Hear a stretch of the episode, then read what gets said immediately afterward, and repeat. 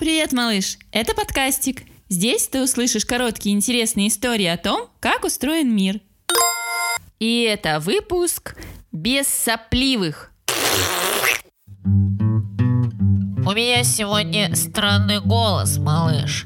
Да просто нос заложен. Я приболела. Сейчас, минуточку. О, так-то лучше! Ох уж этот насморк! Ага. А почему возникает насморк? Откуда в носу берутся сопли? А? Сопли на самом деле штука полезная. Сейчас расскажу почему. Они состоят из воды, соли и специальных вязких веществ.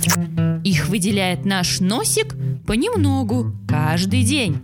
Они нужны, чтобы увлажнять воздух, которым мы дышим, и ловить из него пыль, чтобы она не проникла внутрь, в легкие. А еще они обезвреживают вирусы и бактерии, которые так и норовят попасть в наше тело. Когда мы болеем, плачем или у нас аллергия, соплей выделяется больше. Приходится браться за платочки и салфетки. Внутри нос отекает, дырочка сужается и становится трудно дышать. Остановить насморк помогают лекарства. Они сужают сосуды в носу, отек спадает, и сопли перестают течь ручьем. Сопли – вещь не очень симпатичная, но есть еще кое-что некрасивое. Это привычка ковырять в носу. Ученые даже придумали сложное название для постоянного ковыряния.